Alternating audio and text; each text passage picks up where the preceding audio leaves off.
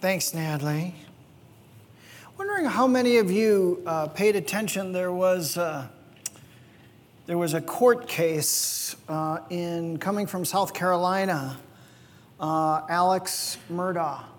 Did you? Uh, some of you follow that at all? On the, I mean, it was a little bit. It was pretty. It was a pretty nasty case where uh, murder of uh, Maggie, his wife, and his son, I believe Paul. And it was a long case. It was about. It lasted about six weeks, and uh, there was a lot of elements to it. I, I, I didn't watch it super closely. Just kind of paid attention to what was happening. And one of the interesting parts of it was it was all circumstantial evidence. So there was no wasn't more uh, hard or solid evidence. It was circumstantial, and they're following. And and I, I didn't feel like his defense was very strong. He was saying, Yes, even though I've embezzled from my own law firm and I've, uh, I've robbed and stolen from my, uh, my clients and I'm addicted to drugs, I would never kill my, my wife and son. I didn't find that overly convincing uh, of a defense. But then he, he's a trial lawyer apparently, he gave his own testimony. He decided to share on the stand. And I heard that it was a pretty powerful testimony, that he cried at all the right things, he showed appropriate uh, emotions, he used the, the, the nicknames, the family names of his wife and his son that were murdered. And so there was this question of would the jurors be convinced, despite this pretty significant uh, uh, circumstantial evidence, it just would take one to say, beyond a reasonable doubt, I, I just don't know. Like, he was pretty convincing. So the question was, would they believe his testimony? Well, it was a long trial, six weeks, but it only took three hours. And they came back with a guilty most who have thought, it, justice was done. It, it seemed pretty evident. And the reason that I bring this up is that the Gospel of John, in all the elements and layers of meaning that he writes, that there is in some way a subtle trial that is happening.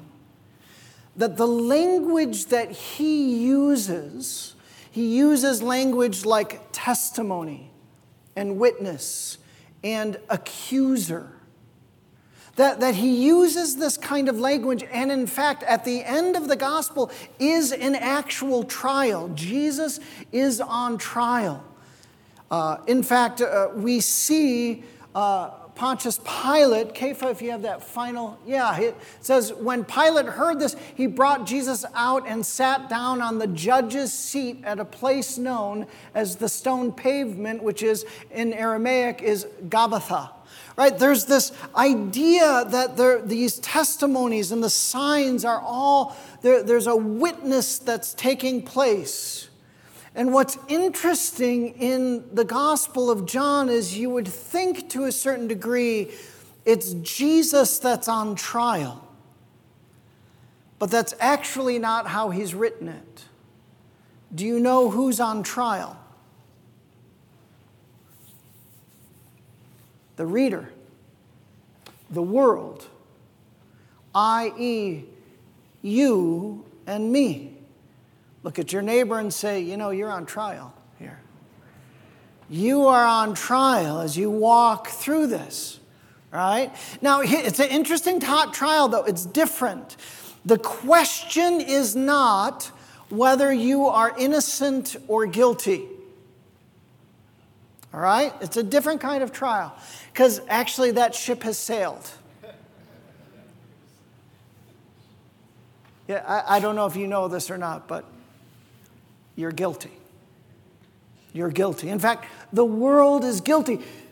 Think back to the prologue. When, when John is writing the prologue, he uses this interesting language. He says this. He's talking about Jesus, that he was with God and was God. And then it says, the true light, Jesus, that gives light to everyone, was coming into the world. He was in the world, and though the world was made through him, right, this claim that he is the source of life, that he is God and the creator and the sustainer of life. Though the world was made through him, the world did not recognize him.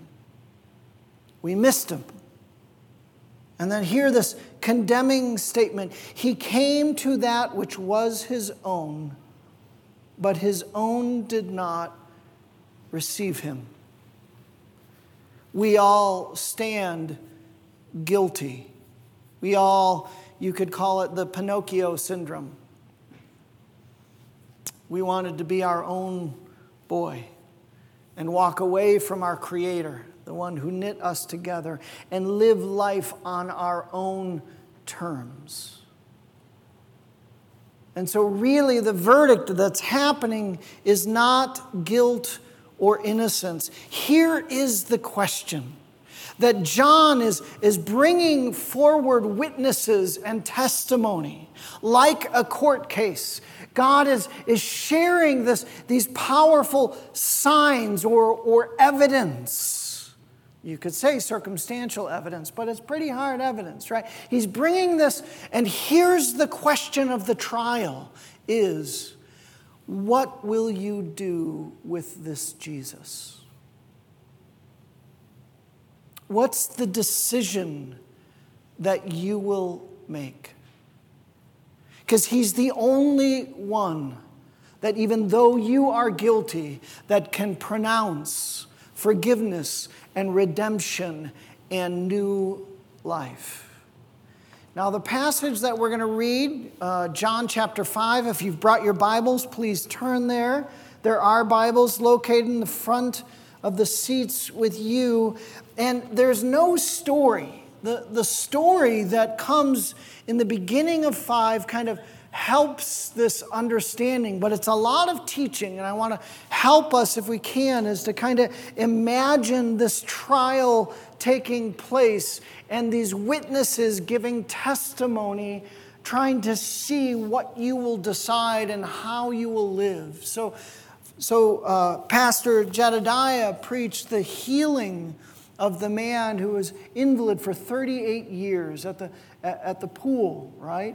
And what's interesting is at the end, he's healed and he's carrying his mat as Jesus told him to. And, and, and the religious leaders of the time said, Hey, you're not supposed to carry your mat on the Sabbath day. They, they're more, more focused on the, the, the letter of the law rather than the miracle that happened.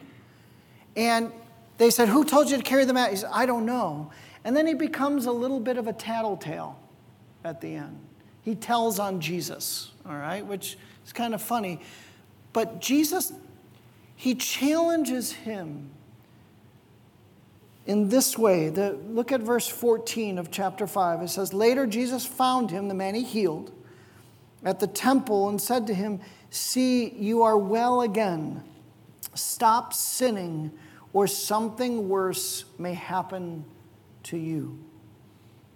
The man went away and told the Jewish leaders that it was Jesus who had made him well. So, despite that warning, he becomes a tattletale, tells on Jesus. But I think it's intriguing that Jesus is saying, listen, you've experienced this miracle in your life, you've experienced the goodness of God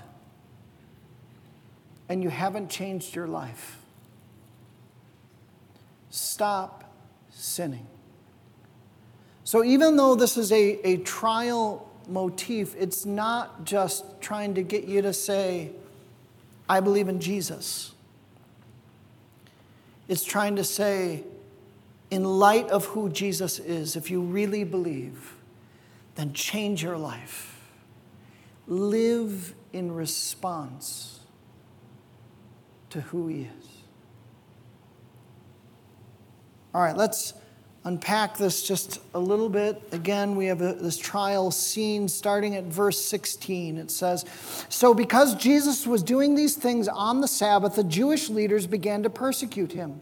In his defense, Jesus said to them, My Father is always at work to this very day, and I am working too. For this reason, they tried all the more to kill him. Not only was he breaking the Sabbath, but he was even calling God his own Father, making himself equal with God. So, what's happening here is Jesus is about to teach in a profound way and he's talking about his special relationship with the Father, his unique relationship with the Father, as a way of testimony to you and me that we would believe and live in response. And in fact, there's going to be some powerful language, and really, he's going to pull from an Old Testament perspective. And he's saying, I'm going to name some things that really are only the prerogative of God to do. But I am doing, Jesus is saying. He's saying, yes, this is, if you understand the Old Testament, these things are only what God would do. And Jesus is going to say, and I'm doing them as a testimony of his divinity, of his equality with God, as a testimony to you and me of who he is. Verse 19 Jesus gave them this answer Very truly, I tell you, the Son can do nothing by himself. He can only do what he sees the Father doing, because whatever the Father does, the Son also does. For the Father loves the Son and shows him all he does. Yes, and he will show him even greater things than these, so that you will be amazed. For just as the Father raises the dead and gives them life, even so the Son gives life to whom he is pleased to give it. Moreover, the Father judges no one, but has entrusted all judgment to the Son, that all may honor the all may honor the Son just as they honor the Father. Whoever does not honor the Son does not honor the Father who sent him. We're going to unpack these verses in just a little bit. But it's pulling from, again, the prerogative of the Father. Jesus is doing the work of the Father, therefore making a statement about who he is. And then I would say, starting in verse 24, he's going to invite us to believe and respond to this revelation, the, the witness of the Old Testament. Very truly, I tell you, whoever hears my word and believes him who sent me has eternal life and will not be judged, but has crossed over from death to life. Very truly, I tell you, a time is coming and has now come when the dead will hear the voice of the Son of God, and those who hear will live. He's talking about here spiritual death. And some of us, maybe in this room or watching, that we've not yet heard the voice of Christ Jesus. We've not crossed over from life to death. For the Father has life in himself. That's really a God thing. So he has granted the Son also to have life in himself. Still a God thing, but now also a Jesus thing and he has given him authority to judge because he is the Son of Man. We'll talk about this more, but judgment is a God thing. And now we're declaring it's also a Jesus thing. Do not be amazed at this, for a time is coming when all who are in their graves will hear his voice and come out. Now he's probably talking about the resurrection that will happen. And for those who have believed in him, they will be raised to new life.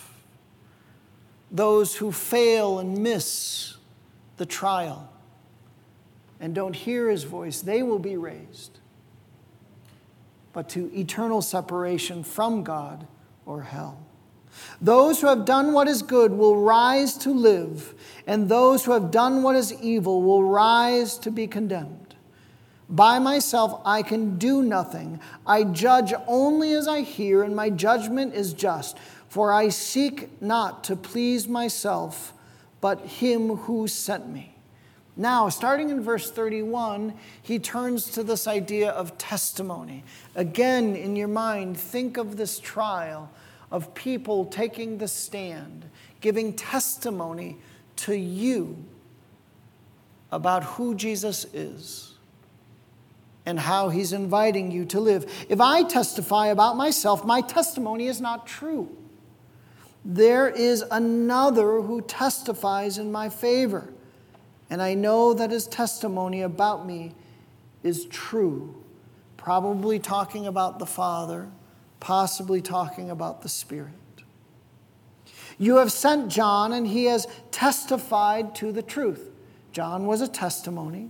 Not that I accept human testimony, but I mention it that you may be saved. It, essentially, he's saying that John was testimony, it's not that it was unimportant, but not, it doesn't rise to the level of the testimony of the Father. He says, John was a lamp that burned and gave light, and you chose for a time to enjoy his light. I have testimony weightier than that of John.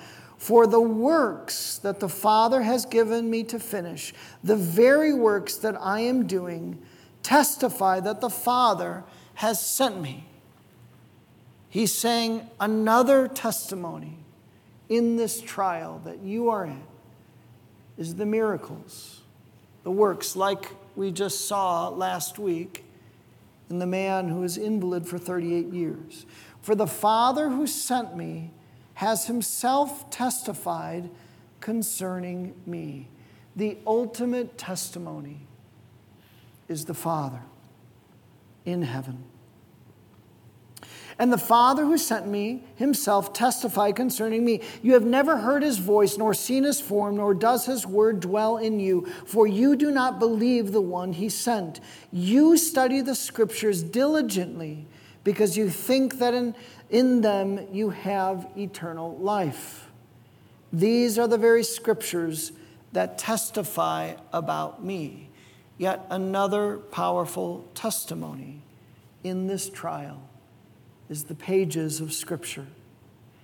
Yet you refuse to come to me and to have life. I do not accept glory from human beings, but I know you. I know that you do. Uh, do not have the love of God in your hearts. I have come in my Father's name, and you do not accept me, because if someone else comes in his own name, you will accept him. How can you believe since you accept glory from, from one another? But do not seek the glory that comes from the only God. But do not think I, have acu- I will accuse you before the Father. Your accuser is Moses. Again, notice the trial language that we do have accusers. For the religious leaders of Jesus' time who were committed to the Old Testament, Moses, whom they think is the source of eternal life, his teaching becomes an accuser against them. Your accuser is Moses, on whom your hopes are set. If you believed Moses, you would believe me, for he wrote about me.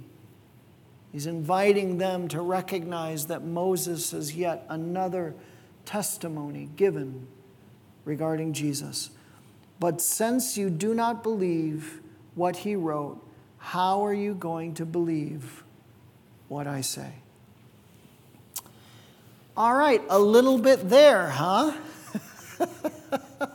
a little challenging in this teaching.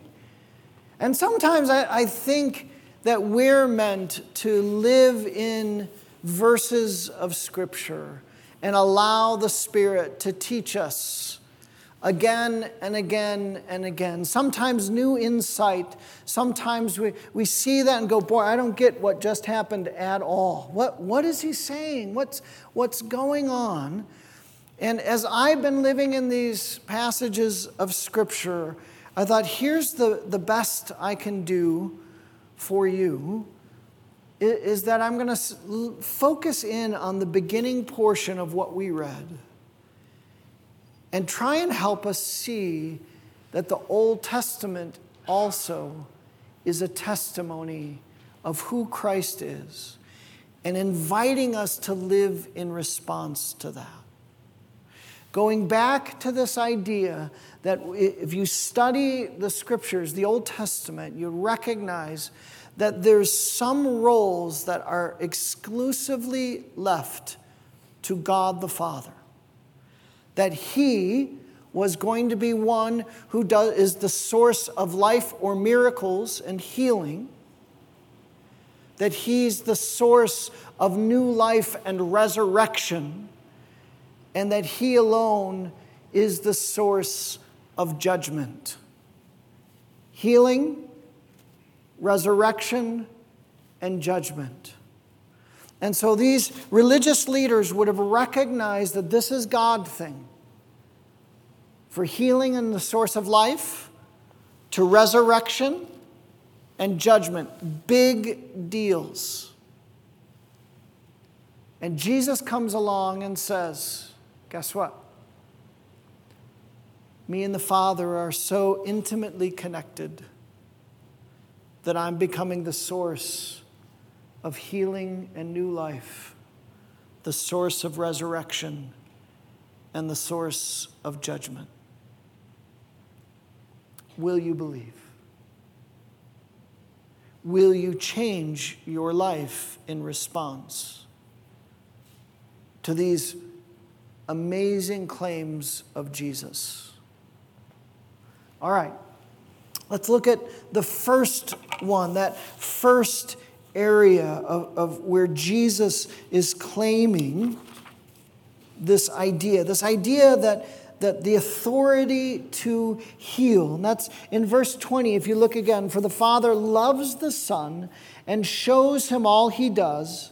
Yes, and he will show him even greater works than these. He's talking about the healing, he's talking about renewal, he's, he's talking about this work that was primarily God, that God would bring in, even though we live in a broken world and we're suffering under the consequences of our rebellion and our sin, and we're broken, that God promises in the Old Testament that He would send a king, He would send a Messiah who would usher in the kingdom of God. And in the source of the kingdom would be healing and restoration.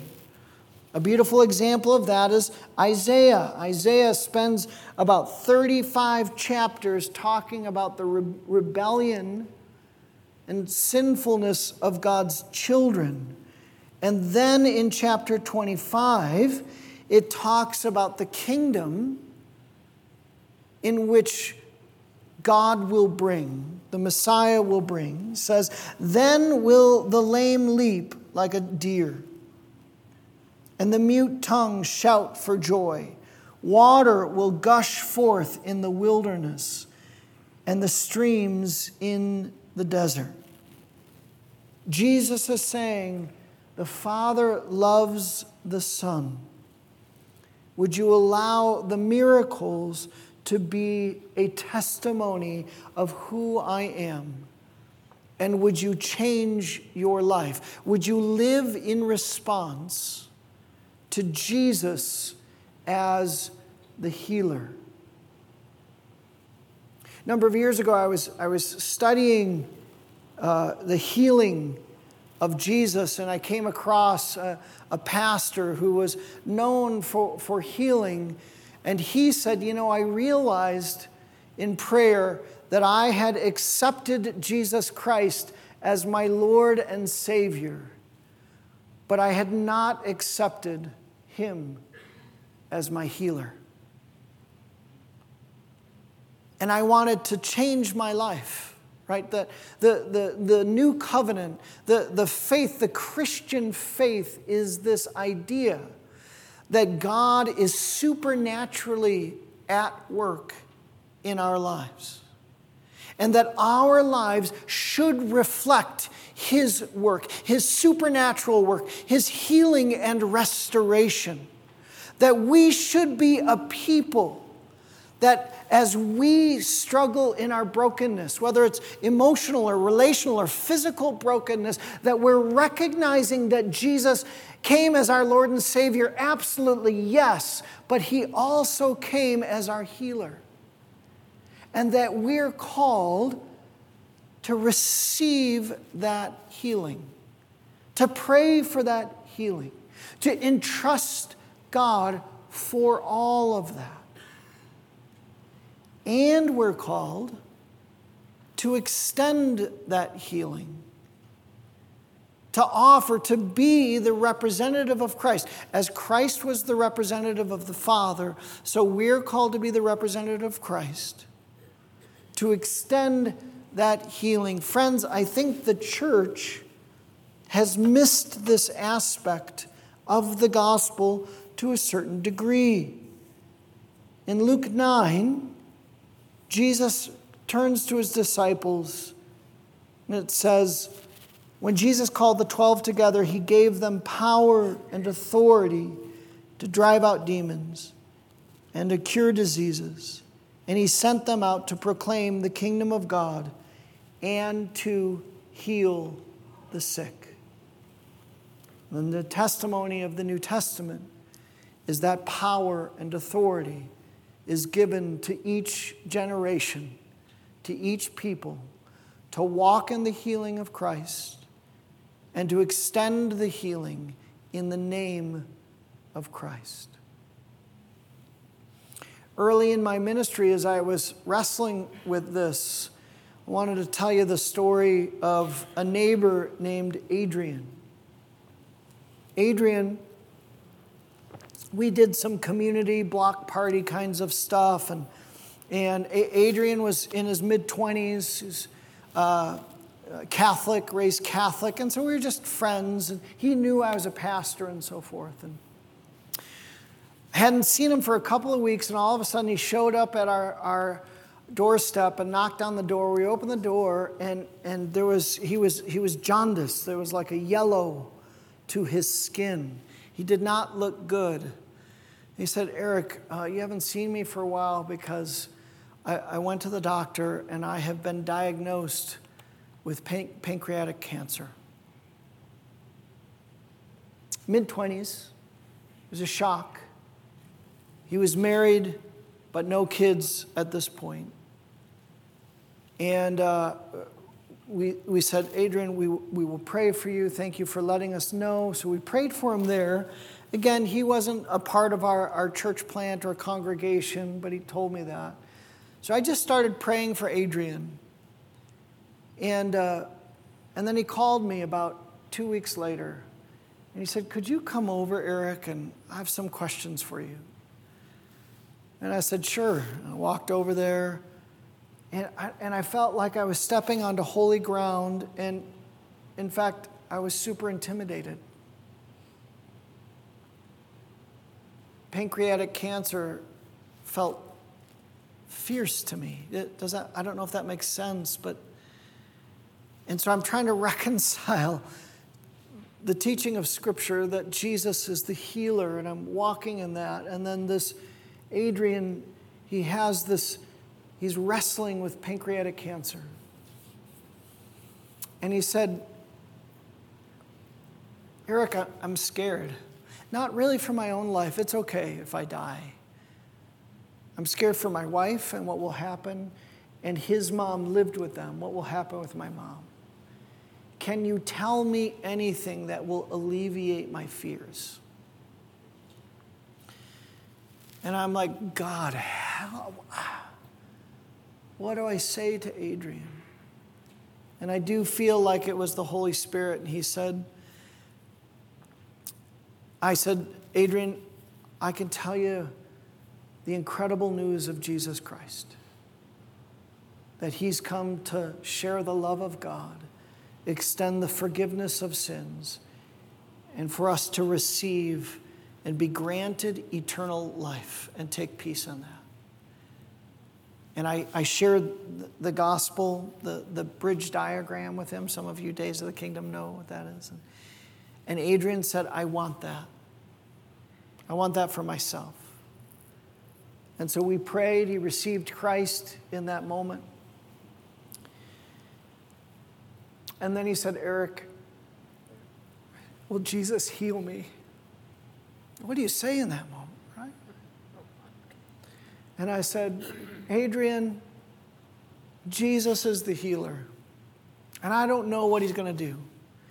He's going to heal you in this moment, or you're gonna, he's going to heal you in eternity. But I know this we get to ask for healing because that's what the New Testament teaches.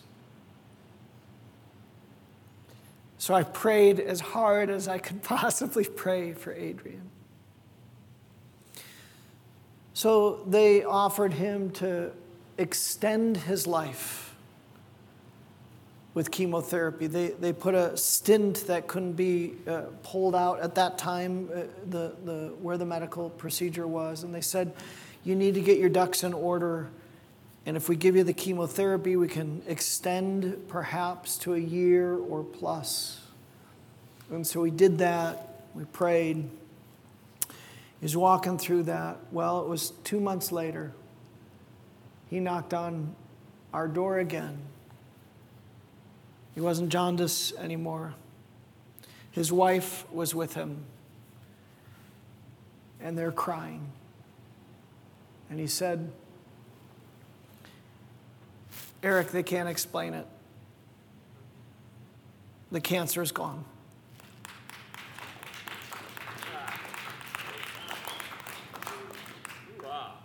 And they said, they tried to say something like, you know, I guess the chemotherapy was stronger than we imagined. And, and he was like, he was like, no, it's Jesus. It's Jesus. And, and then there was this invitation for Adrian to change his life, to live in a different way. By the way, they, they said that the stint and the chemotherapy that they wouldn't really ever be able to have kids uh, after that, uh, but it really only mattered. They, they were just trying to extend his life. And two years later, his wife got pregnant.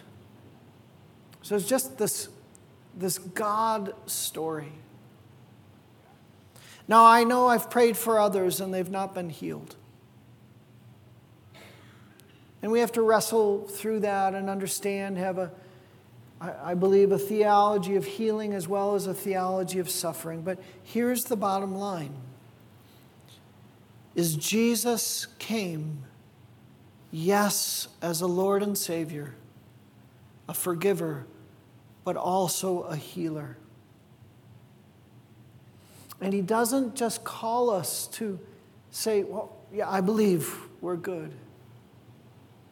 He calls us to say, I'm going to walk in that healing. I, am going to, I'm going to ask God for healing and restoration. I'm going to, I'm going to pray for others for that healing and restoration. And I'm just going to trust in God for the results. Can't figure it all out. I'm going to keep it simple, but I'm just going to believe that Jesus is healing today in the 21st century, just like he was in that moment. He's using the church, you and I, to do that. And so let's pray for healing and restoration. But let's talk, before we do that, which we're going to do, let's go on to the next prerogative that is only the Father's. And that is this this idea of resurrection. Again, look at verse 21 with me. For just as the Father raises the dead and gives them life, even so the Son gives life to whom he is pleased to give it. This would have been recognized as an incredible claim by Jesus First century religious leaders would be like, Who is this guy? That he is claiming that the source of life is in him. I was thinking back to the Old Testament. There's a, an incredible story from Ezekiel where, where uh, God gives Ezekiel, the prophet, a vision in, in verse 37. And he's teaching Israel about who God is, who He is, and what He will do. That even though they've rebelled and their, their faith is dry and dead, that God yet has plans for them. So He gives Ezekiel this vision of a valley of bones. It's dry bones, and it's probably in an aftermath of a battle, and those bodies would have been left, and just the, the skeletons that are there. He gives Ezekiel this vision, and then he asks him this question Son of man, can these bones live? And Ezekiel's like, I, uh, You know, I don't know. Like, and so he says this. So he says, prophesy to these bones. So Ezekiel, it says, So I prophesied as I was commanded. And as I was prophesying, there was a noise, a rattling sound and the bones came together, bone to bone. I looked, and tendons and flesh appeared on them, and skin covered them, but there was no breath in them. Then he said to me, Prophesy to the breath, prophesy, Son of Man. Guess what happened? These dead warriors brought to life. And he was saying, this I am God and this is what I'm going to do. I'm going to grant you new life, Israel, children of God. Jesus was saying in these claims that he was both the source of the original life, physical life, and is the source of spiritual life today. Will you believe it and will you receive it? You know, friends, I've been meditating on the church today post COVID. And that this world looks a little bit different post COVID, and the church looks a little bit different. And I believe wholeheartedly that God is not wanting to restore us back to where the church was. That he is wanting to bring new life to the church. And that we need to stop looking back to how things were, but look at the invitation for how things are today. And if you think about this, a little bit overly challenging here, you can believe that God, at the very least, He allowed COVID. Some would argue that He caused COVID. But at the very least, we have to acknowledge that He allowed COVID. He allowed the, the, the social and the ra- racial and the political strife that is present in our world today. At the very least, He allowed all that. Yes, He is God. The question is, what was he doing in allowing all those things? I want to suggest to you, in part, he was pruning his church. He was cutting away some of the dead branches, maybe even removing some lampstands of churches. He was bringing truth out. And one of the ways that he wants to renew his church is that his church gets on mission again. That his church really believes that Jesus is the source of our problems today. Whether it's COVID or disease or, or brokenness, whether it's uh, political or racial, that Jesus is the source of truth and understanding. Real quick, I want to invite uh, Robert. Would you come up, Robert? Robert was sharing, he's one of our elders here at the church, and he felt I would call, let you stand up here so everybody can see. Uh, he had what I would call a, a prophetic word or a, a word of knowledge. I don't know if you would describe it as such. So, would you just share that, Robert, with that word of knowledge? Sure. Good morning, guys. Um, yeah, I was in bed uh, last Tuesday morning. It was like 5:30, and uh, I just woke up on my own and I was thinking about my neighbors and my coworkers that I care about and that are going through so much, and people at church, and just I wasn't even praying. I was just thinking, like, should I start a neighborhood Bible study? How can I talk to to my coworkers about the gospel? What, what can I do, Lord? Or I wasn't thinking to the Lord. I was just thinking, and I heard in my spirit, um, the gospel still works.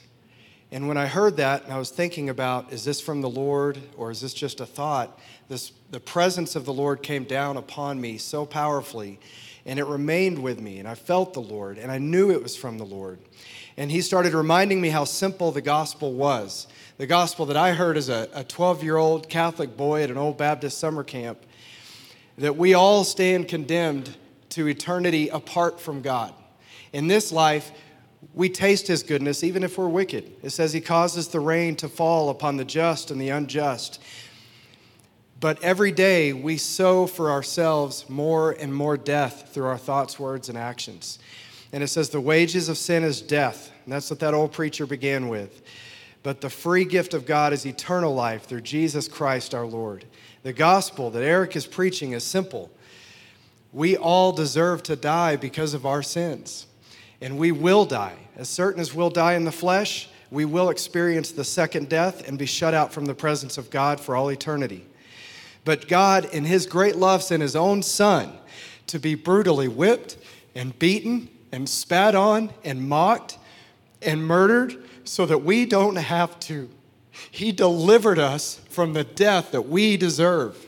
He did it on the cross. You can still go to the place in Israel that he was crucified. It happened and he bore our punishment, the full weight of the righteous damnation of Almighty God. And then he rose from the dead. And if we will, so we know that God accepted his sacrifice on our behalf. And if we will simply tell people this simple gospel and tell them all you have to do is assert your faith in Jesus and forsake your sin, you can be born again today you can receive a new heart. You can be washed. You can be clean. You can receive, in place of your heart of stone, a heart of flesh. You can receive a brand new life today. I did when I was 12 years old and I felt clean. I knew that I had been forgiven. I knew that God's Holy Spirit lived inside of me. And I remember 30 minutes after praying that prayer and being born again, I, I, I, said something negative to somebody that was hurtful, and I felt so grieved in my spirit. I'm telling you, and I went to my cabin at camp, got on my knees, and repented. I was 12 years old. I was changed. You can be changed. You can be changed today. And this is this gospel works. You don't have to have a sociology, you don't have to have a PhD in sociology. You don't have to have layers of theology. You don't have to have it all figured out. You don't have to have thick tomes of apologetics on your shelf. Just tell people what Jesus did for you and tell them that they can be born again. Tell your coworkers, tell your neighbors. I know there's a lot going on in our society. We got the LGBT stuff. We have racial strife. We have political division. We have inflation's going out of control. It doesn't matter. The gospel still works. Amen. It still works today.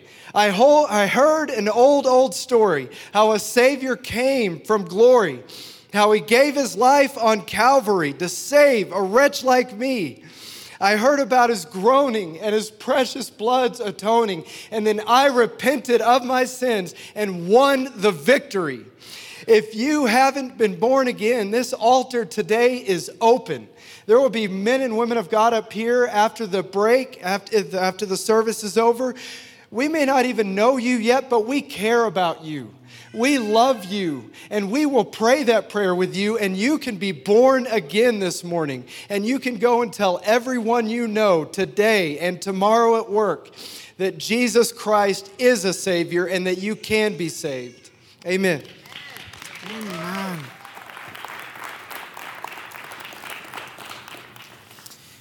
He's calling us to walk in His healing. He's calling us to walk, I, would say, in the simple gospel. Right? He's, he's just, it doesn't, we can look at the world and, and, the complexity of the problems and the solutions and all of that, and yet all of that, I, I think that absolutely was a prophetic word from the Lord, is that the gospel still works. It's still simple. You don't have to be a rocket scientist to understand Jesus' death on the cross. And he will bring healing and restoration in every single area of your life. The only question is remember, you're on the trial. Do you believe? And will you respond with your life? Okay, final point is this a powerful one, and in some ways, where we began with communion, this idea of Jesus will come a second time as a judge.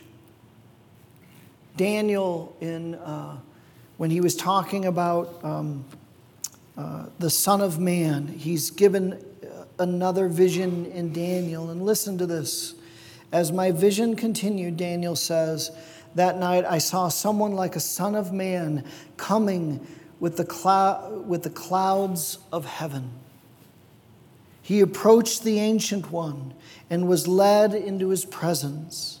He was given authority, honor, and sovereignty over all the nations of the world so that people of every race and nation and language would obey him. His rule is eternal and it will never end. His kingdom will never be destroyed. Jesus was claiming to be that Son of Man and that Son of God. Jesus was saying, I'm returning again but this time not as a, a babe in a manger, but as a king and as judge. And he's inviting us to, yes, say, Yes, I receive you as healer. I receive you as Lord and Savior. And I want to receive and live my life that you are my judge, that I will give an account. Jesus said, of every careless word. In Days of the Kingdom, you students, we were wrestling with the Lamb's Book of Life that will be opened at the end.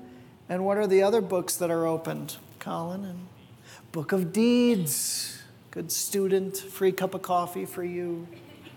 Yes that, that there will be an entrance into the kingdom, and that's whether our name's written in the Lamb's book of life. But there is reward and punishment, or at least the, the pulling away of rewards, that, that how we live as Christians and as children matter. That God wants us to not simply state our belief, but live in response to this testimony.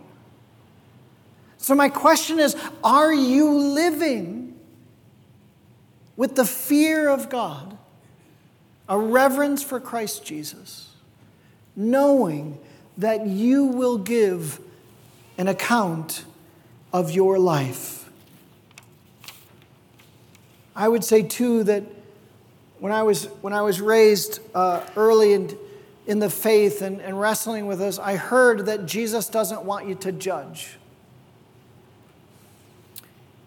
And as I've grown, that was rooted in this, you know, um, do not judge lest you be judged, right? And I've wrestled with that, and I said, you know what? I don't think that's true.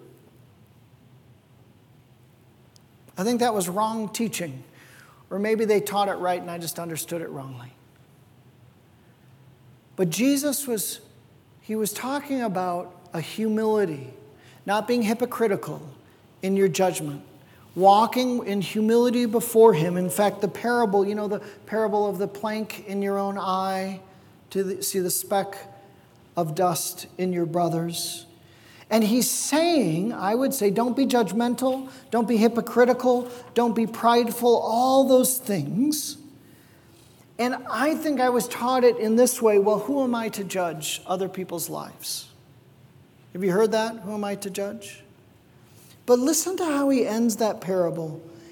He says this You hypocrite, first take the plank out of your own eye He's, he's talking about doing that internal work, that humility, that self reflection, that confession that hopefully we all did. And listen to how he ends it. And then you will see clearly to remove the speck from your brother's eye. And I tell you, I was convicted on this point that I don't want to not share the truth with the people that I love.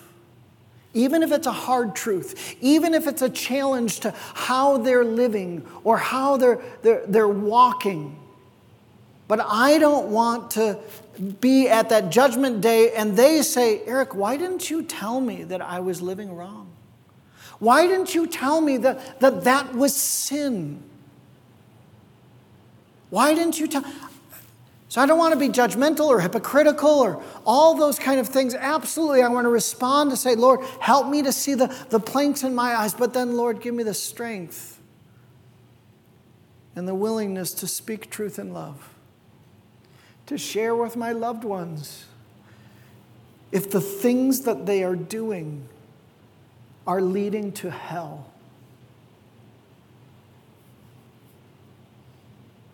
I want to live in response to Jesus as healer, Jesus as Lord and Savior, and Jesus as judge. He's inviting us to believe and respond with our lives. Can we pray together?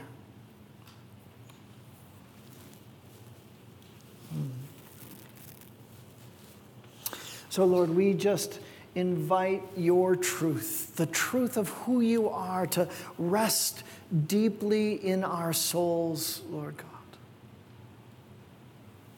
Lord, would you, in whatever way we need to hear from you, Lord God, would you come, Holy Spirit, and convict our hearts and where we need to change our lives? Would you convict us, Lord? Change us and transform us.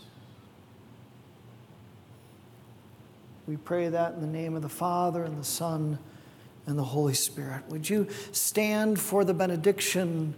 And as Robert mentioned, I'm going to dismiss you. If you have kids in children's ministry, would you get them? But I want to invite you if you want to come and pray to receive Christ Jesus, Robert's going to be here. If you want to be prayed to, to receive healing and restoration, Veda's going to come forward, Pete's going to come forward. And after about three or four minutes, when we go and get our kids, um, the worship band's going to continue to play. We're just going to have a time of lingering. And however the, the Lord would invite you to, to further pray and worship, want to extend that. Would you open your hands? So, Jesus, we want to receive you for all who you are. Lord, please forgive us for compartmentalizing you and putting you in a box. We want to receive you as Lord and Savior, as healer and judge, Lord Jesus. We pray this in the name of the Father, and the Son, and the Holy Spirit. Amen. God bless you.